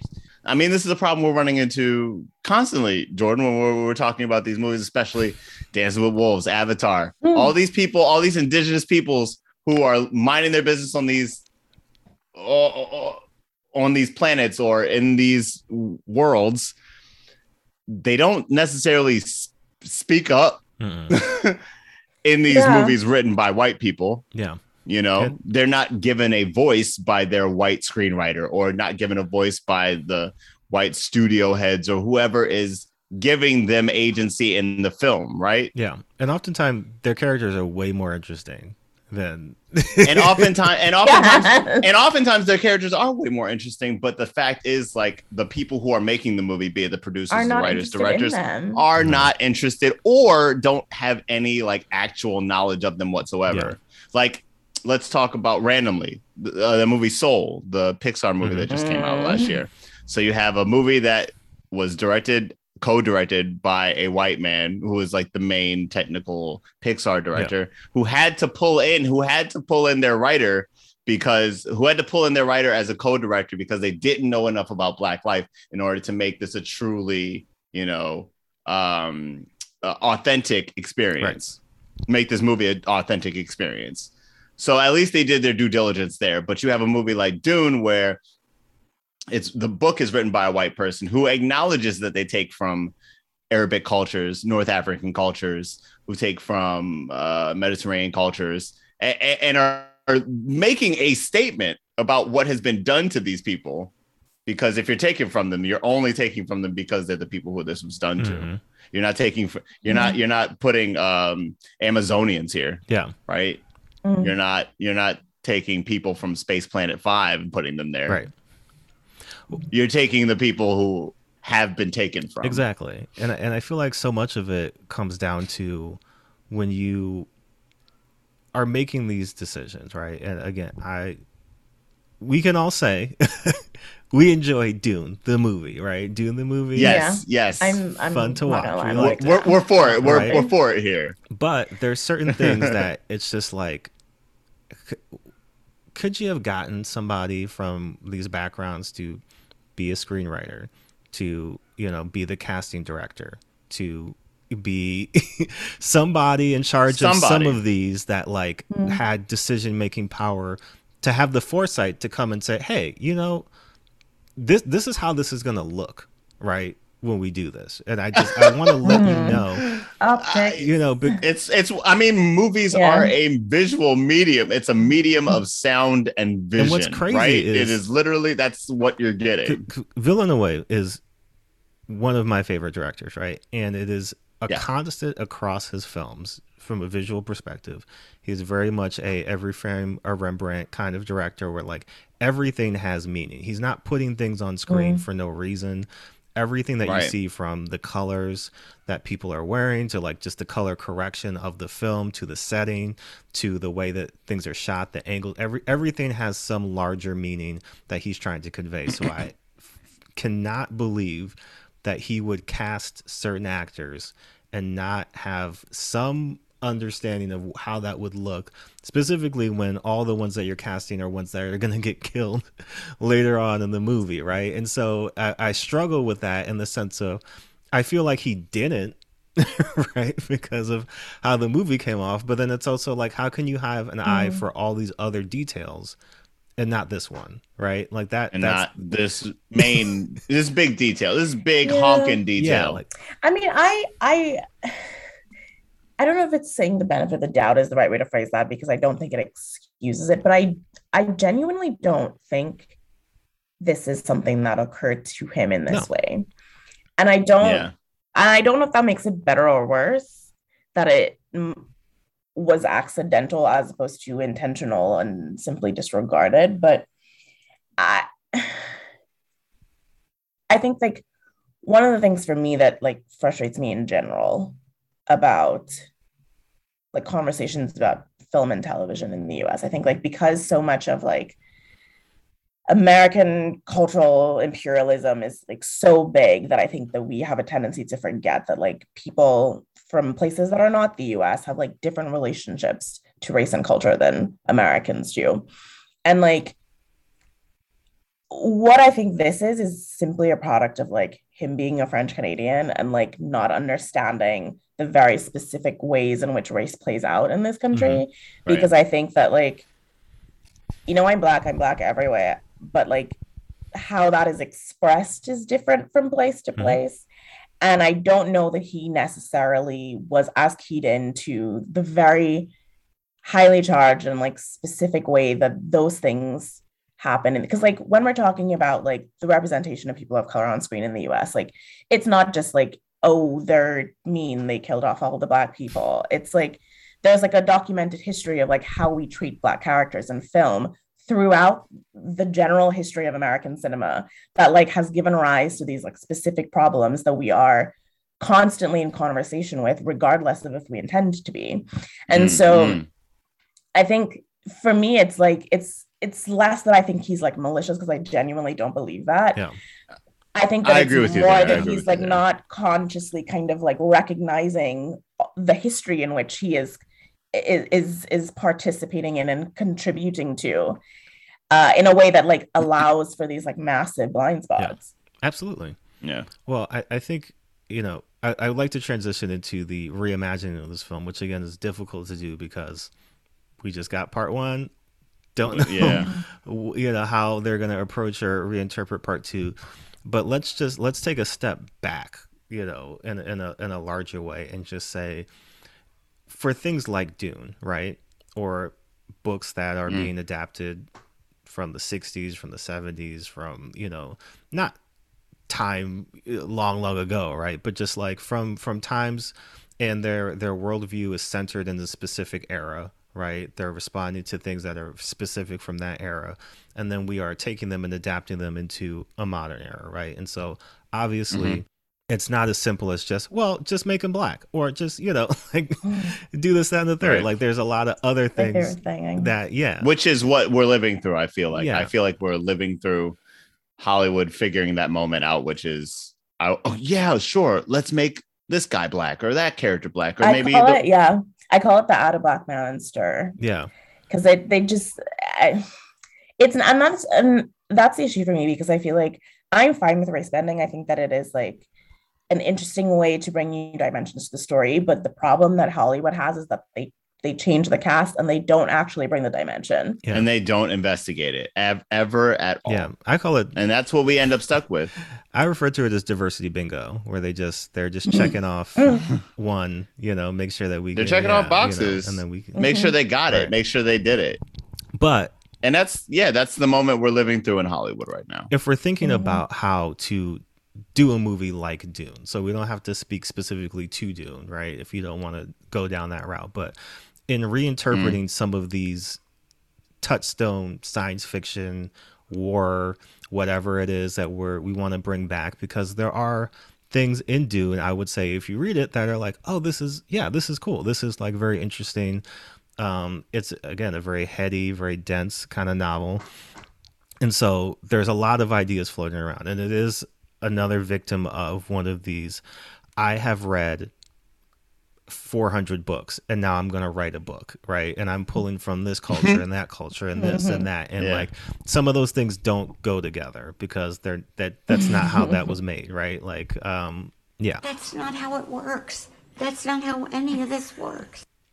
right? Like you can't you can't just do that and expect it all to to, to specifically when and this is where white people listening follow me as I go down this road. As we as we take you down this this this hole. It's not that white people can't. It's not that white people shouldn't, right? In terms of writing about or making movies about or telling stories about other cultures, other people, other, you know, because there's plenty of examples that you can go down the list of like, oh, a white person made that. Wow. Right.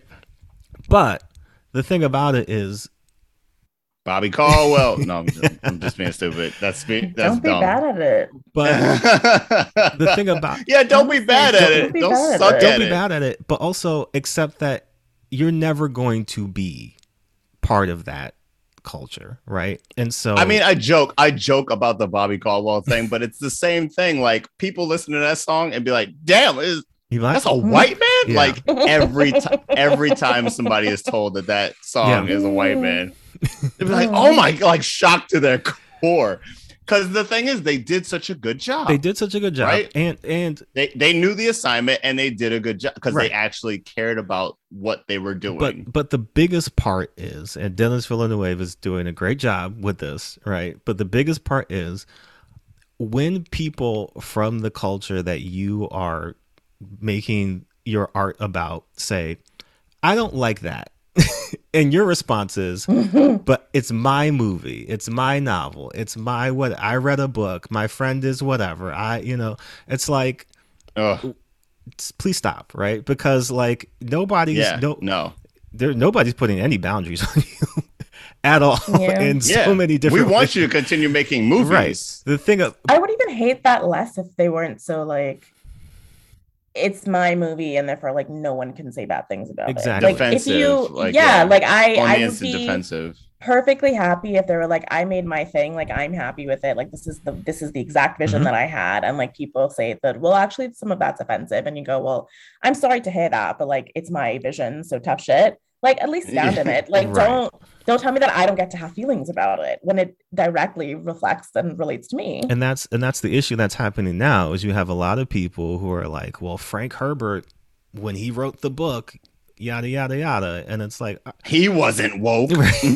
well because it's like well look i mean great for frank herbert and glad that he did that but also like you're not if you're not north african middle eastern and those people are telling you that this is hurtful or disrespectful to me and my culture where i come from my response to that is oh okay let's examine that and readjust and do better. Your response to that should not be well but frank herbert when he it's like great i guess, I guess but that's not I know The that. same- I heard is you not say that. involved. He is dead. Leave him alone. yeah that's you're having two These are your choices. you're having two very different conversations where on the one hand you are trying to defend the legacy You're of trying to defend yourself. who it, who is not infallible or, or fallible right like who who is so right about everything that they've ever done that there is nothing that you can say.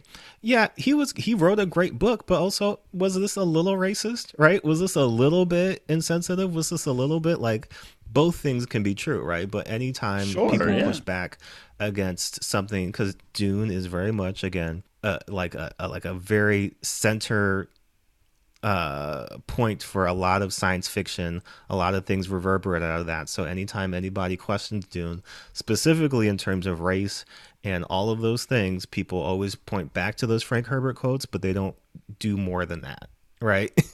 And so it's like Yeah, you're yeah. you're you're quoting things to me but you're not necessarily engaging in the conversation that i'm trying to have with you. You're trying to deflect and say well i don't know about that or that wasn't what he was trying to write. Wow, yeah, I don't know about that, right. but I what I thought, what I heard, but like I'm not asking about that. when we so when we when we adapt to things like this how do you both feel about like taking something that again written a long time ago, you know, coming from a certain place, certain perspective, and adapting it into the modern age? Is it about fundamentally changing certain aspects of it to make it feel or fit more modern, or is it about how how slavishly should we like adapt these these works so that it's like a one to one, or is there room for wiggling around and and kind of merging more modern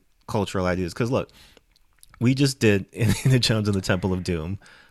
That's a racist movie. There's a lot of yellow face. There's a lot of brown face. There's a lot of other shit that there's Going on. They still will sneak into some movies today. You'll still see some brown face. You'll still see some wild stuff, and you'll just be like, "Why?" But in 1984, I mean, nobody's really checking. They thought it was right? cool. You They- know, so They thought it was lit. right, like how? What, what are your thoughts on adapting works like these for a modern era? Is there ways to do it that still preserve what the work was, or is it better to just leave those where they are and make new stories? Well, firstly, I think like in general, I think that we, as like movie consumers in general, we tend to forget that like adaptation is a skill in and of itself. Like that's there's a reason there's like an adapted and original screenplay category at the Oscars. Mhm. Like it's it is a different skill. And and it's specifically about what you're talking about, about figuring out how to bring a story out of the specific original context in which it was created and make it relevant to a new context. And I think that it's it's hard to give like hard and fast rules about like how to do that because it will always be like specific to story and the the the environment in which that story is intended to be presented. Mhm. But but I think that what it comes down to is like recognizing that stories aren't static and that we are always bringing our full histories with us when we consume stories and everyone's history is different. And so you have to recognize that th- the edges and contours of a specific story are going to bump against other people's individual histories in different ways. And to recognize that like just because it may fit with one set of histories doesn't mean that it's going to uh, fit with another. And i don't think that that's necessarily bad. I think that's just the nature of the beast. But i also think that like it is a thing that you have to be conscious of and recognize as like a hazard of the job essentially mm-hmm. Yeah, I don't think you get to. There's no pass there. There's definitely no pass there when it's like, okay, I'm adapting such and such book, and I'm loving this book. I love this book, or I'm fascinated by what this book is trying to say. But if you're making a visual adaptation of something that was written in the 1950s, and you're making it in 2021 with the and not even just from a race and gender point of view i'm talking about like in the art of film like you're shooting with different cameras you're shooting Mhm. with different audio te- uh, technical abilities you have access to language and to people who can make things happen in a way that they couldn't make things happen 50 years ago 40 years ago Mhm. Mhm. if if you have a say for example like in the movie you have a language that is slightly of arabic origin agn- you can't not acknowledge that because there are people who are going to go see this movie who speak arabic there are people who are going to go see this movie who to a larger degree have you know faces like the people they're watching they can't i can't disassociate that Mhm. you know and i'm Mhm. not saying every like i'm not even saying like Stephen McKinley Henderson looks like me. You know what I'm saying? I'm just saying I I have to acknowledge that that's a black man in that Yeah. movie. I have to acknowledge that that, that Fremen woman, uh, who, you know, her sacrificed her life for Paul, was a black woman. I can't like what I can't. i- If you would, you can adapt your ass off, but you can't adapt that away from me. I can't like I Mm. can't not see that. Well, it, That's it's a it's a Yeah, but I visual medium. You can't escape what you end up putting on screen. because I think the the other thing too is that we have to stop pretending like these uh, movies exist in a vacuum. Like they don't. Yes, They're yes. still very much like products of and like contribute just to the wider culture. They influence and are influenced by like what exists for the rest of us. And like those things don't simply disappear or fall away One because you've made a thing. Yes. Well, that's, I mean, Denis Villeneuve anticipate us pulling out of Afghanistan while this movie was coming I out? mean, yeah. Probably, it's not his fault. I mean, if he did, I have some Yeah. questions.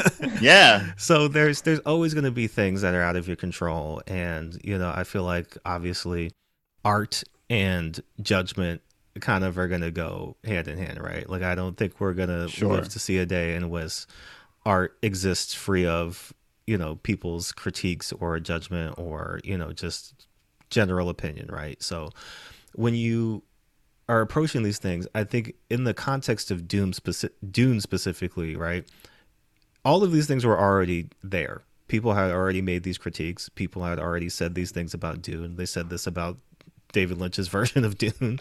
Like, mm-hmm. you know, these were not new things that you were approaching for the first time, mm. right? And so mm-hmm.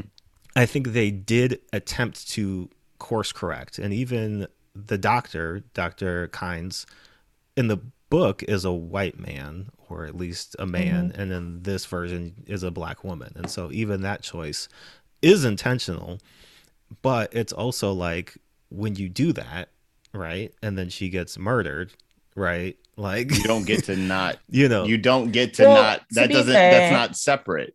to be fair, I don't think she gets murdered. She like intentionally calls the sandworms to come get them. right, right Right. she's she, It's it's honestly kind of badass, but she's still dead. still so dead. it's not, yeah. you know. well she's trying to she she's trying to escape she gets let's let's say she gets assassinated by the Yeah. Sardaukar, right like she is killed on screen and and so in mm-hmm. that way you are still presenting these characters not necessarily as because even her character literally does not have agency. She says it numerous times throughout the film mm. that I can't act against the emperor's wishes. I am just doing what I've mm-hmm. been told.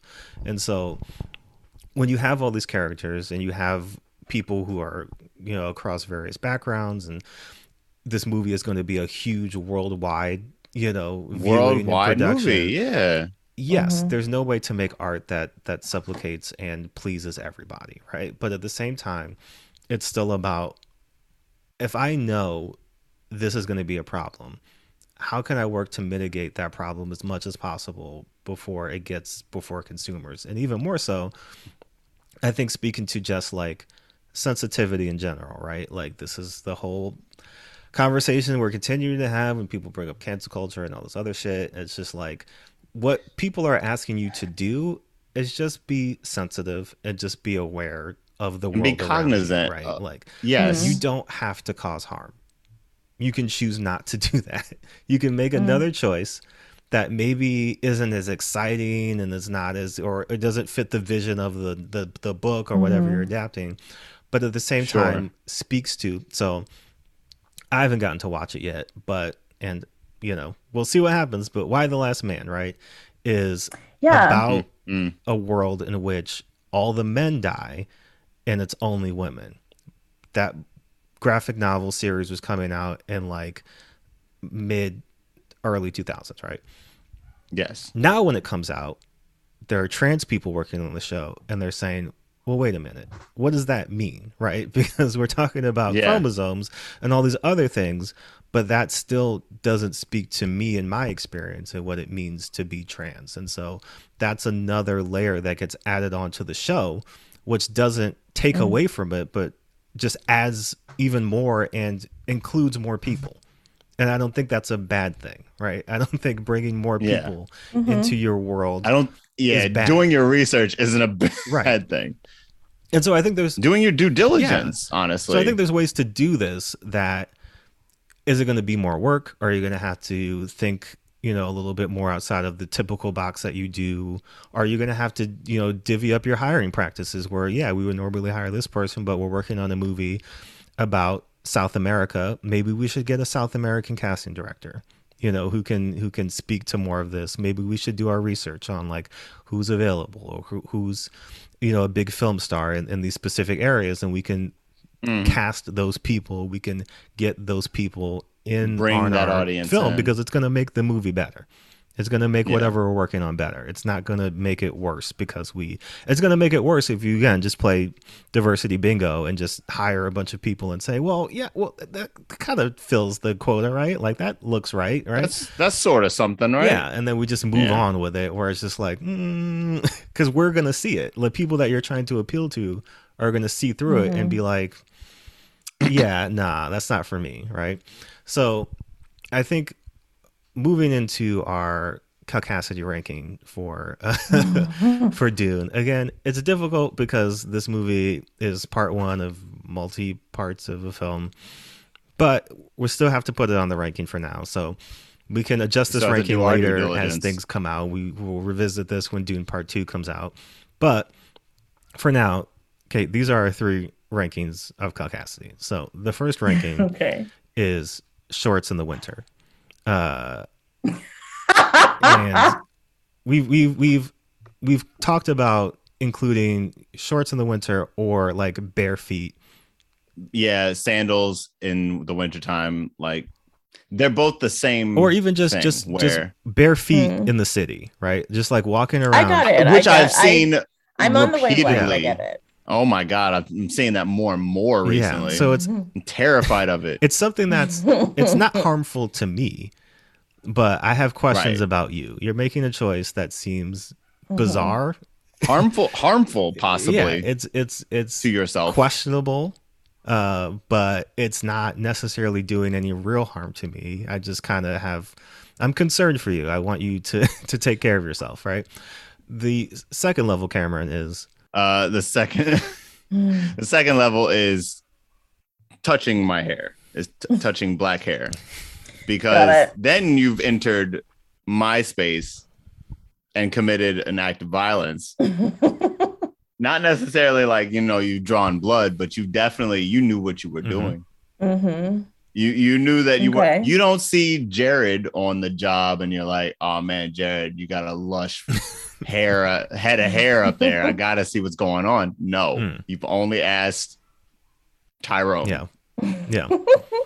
Uh, Got it. our our last level, we we are debating it in real time, but it is either gonna Yeah. be it is either gonna Is it gonna be Aaron Rodgers? Aaron Rodgers, I'm Uh, immunized, or I'm immunized. or uh, what's the big deal about critical race theory, right?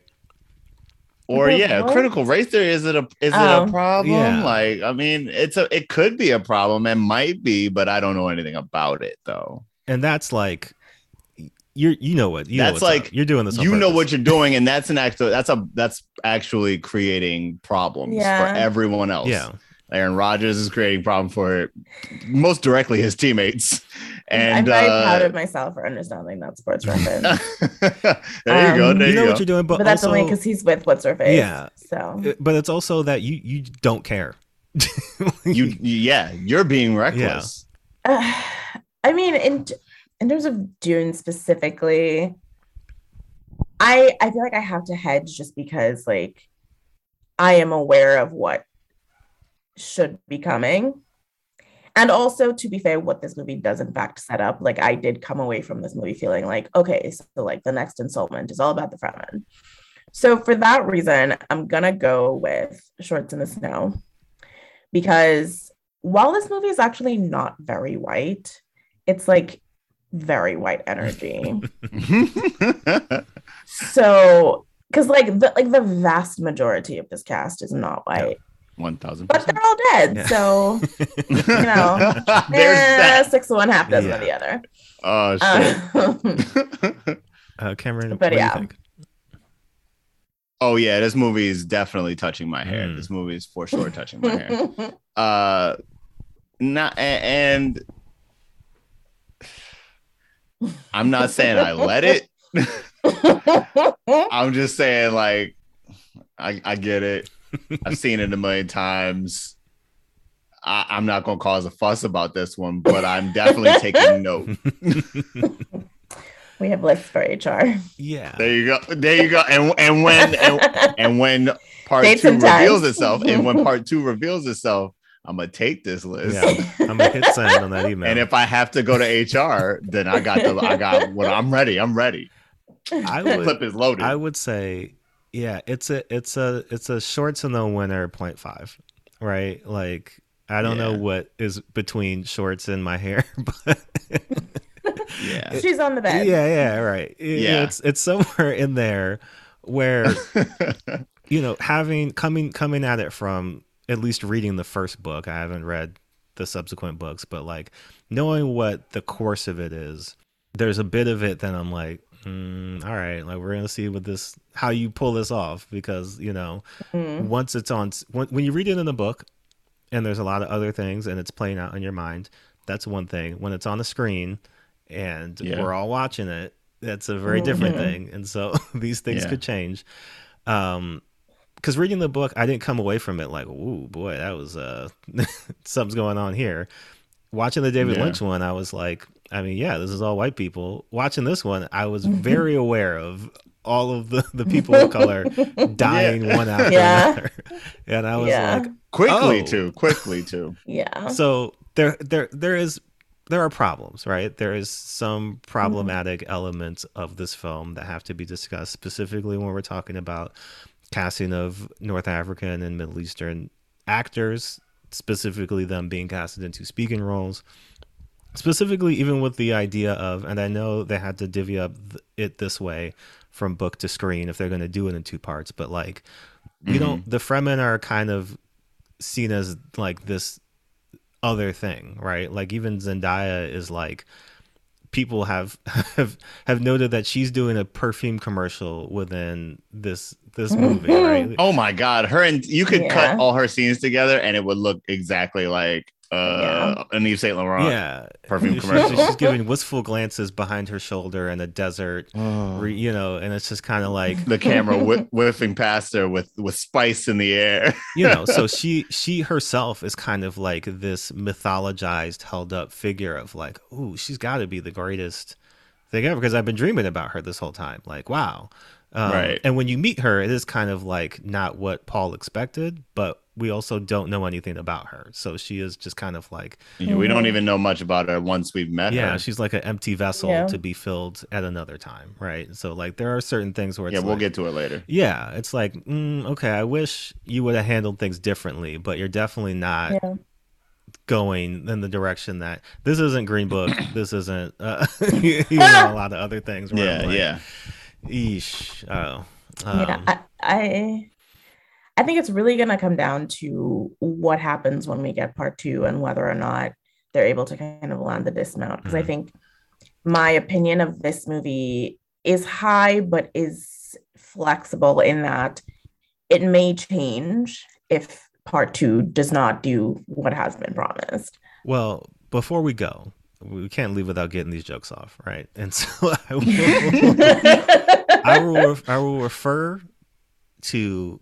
You can find him on Twitter, Ike Moses. Um, his his handle is Reverend Rodney King Jr.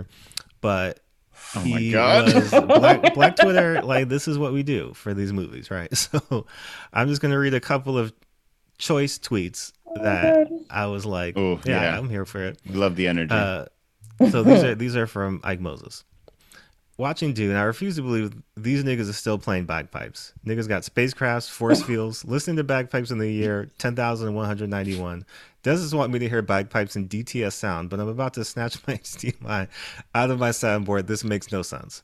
Which I have to agree with. Like, yeah, what the fuck was up with the bagpipes at all? Like, it, it, I mean, as a book reader, is that in there? Uh, I think there's some elements of it, but it's also, I mean, again, how are you gonna? And des- they played bagpipes as we landed. yeah, how are you gonna describe other, certain like- things in a book? You know, that it's like that's not really Sure. necessary. So I was also like, I mean, at least make them electric. At least give me something different. I don't know. like a little bit of uh, Fury Road Yeah. bagpipes. Um, another tweet: Don't try to sandwalk if you ain't from the hood. Which again, I agree with. I feel like uh, watching. That's true. I don't want to catch you on the fun. street sandwalking, yo. Yeah, watching watching Lady Jessica try to sandwalk, uh, you know, it's it's telling that the whole premise of it is to walk off beat, right? And not so when they come, Yo, I didn't even. It's kinda oh, like- man, I didn't even- but That's good. Oh my God.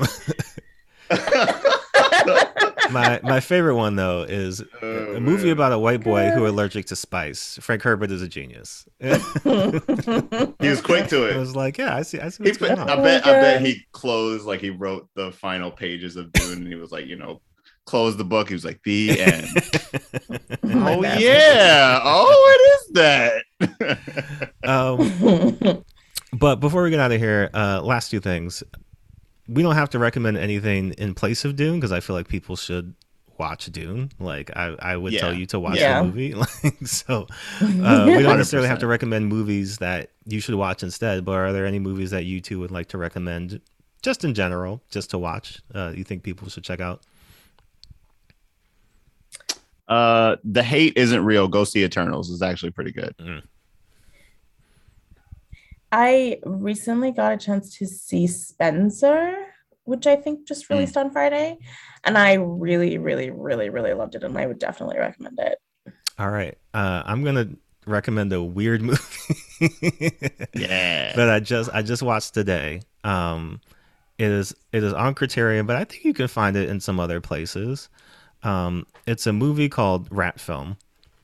Uh, it is about No, I hate it. it's, it's about Baltimore. yeah. Same. uh, it's directed by Theo Anthony, who is a like a documentarian director from Baltimore, and it's it is fascinating to watch because it is kind of this experimental documentary that looks at the rats in Baltimore, but also like the history of the way that the city has been redlined, uh, the history of Johns Hopkins like kind of doing experiments on rat control, but specifically in black areas and like using like a weird mm. like chemical stuff and like a whole bunch of other things. And it is just almost like a a, a strangely anthropological breakdown of Baltimore because they they break it up very much so between like how white residents and black residents deal with the rats and there's one white dude who I presume is out there probably somewhere in like Fells Point or something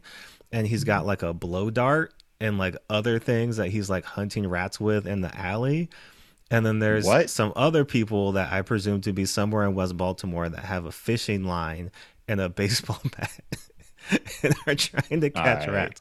It's a wild movie. I mean, I got Criterion Channel too. Good, So if you don't like rats, I don't know. You know what I mean? Like there were some parts of it that I was like, I don't need to look at this, but I think it's a fascinating Cameron for you know for being from Baltimore. Like it's, I think you, sh- you should I, I definitely watch do it. have a Criterion account. I am from Baltimore. As grossed out as I am of this idea, It's I'm slightly it's intrigued. fascinating. and I have no, access. the worst so- mistake I ever made was Googling Rat King, Oh, so I will not mm, be yeah. partaking. Jesus. Yeah, oh, yeah. I live in New York. I've seen them. So I, I mean, Nope, I nope, never, I never mm-mm, thought I'd see a rat king. Nope. yeah. I am, yeah. And I'm sure in this movie, they got one for you. I feel like if you're gonna make a movie about rats and like not show people a rat king, it's like why? it's What are you wasting? Why are you wasting Yeah. time? um, well, on that note, thanks so much for joining us. rats. Thank you for having yeah, me. please tell everybody because you're doing a lot of really cool things um, between the newsletter and your reviews and all this other stuff. So tell everybody where they can find you and tell everybody what you're working on. Um, mostly I'm talking shit on Twitter when I should be doing work. Um, but uh, you can find me at Batty Mamzelle, which is uh, B A T T Y uh, M A M Z E L L E. Um, and most prominently, I am currently writing a film review newsletter, a weekly that drops on Fridays called 30 Flirty Film. You can find that on Substack. Nice. Uh, Cameron, what's up with you? What are you What are you doing? What are you working on? so many things. Um, uh, I am on Twitter and Instagram at the Blipster eleven thirty eight. Uh, usually making comedy with Two Karen with Love. You can find them on the various internets at Two Karen with Love or Two Karen Comedy. I think on Twitter. Um, yeah. Uh, we we making we making Negroes laugh out Yeah. here. And you got you you got some screenplay stuff going on. I got some screenplay stuff going on, but I can't talk yeah, about that. that's what you know. But you but you're working though, and that's you know. That's I swear, up. I swear, once I got some screenplay stuff talking Yeah. going on that I can actually talk about, y'all, Talk y'all gonna hear about it. Y'all gonna hear about it. Um, and I'm Jordan Clark. You can find me on Twitter and on Instagram at jrsosa18, jrsosa18. Comic stuff coming soon. Working on that. Um, so similar to Cameron, when it's when it's announceable, I will announce it. You will hear about it. Um, That's right. We move in silence. right. uh, but that's gonna do it for us. Thank you guys so much for listening, and we'll catch you next time. Peace. Peace. Bye.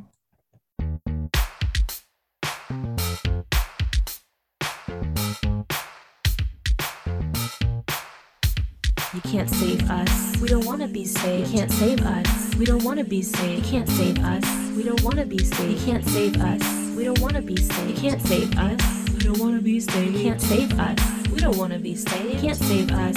We don't wanna be saved. You can't save us. We don't wanna be saved.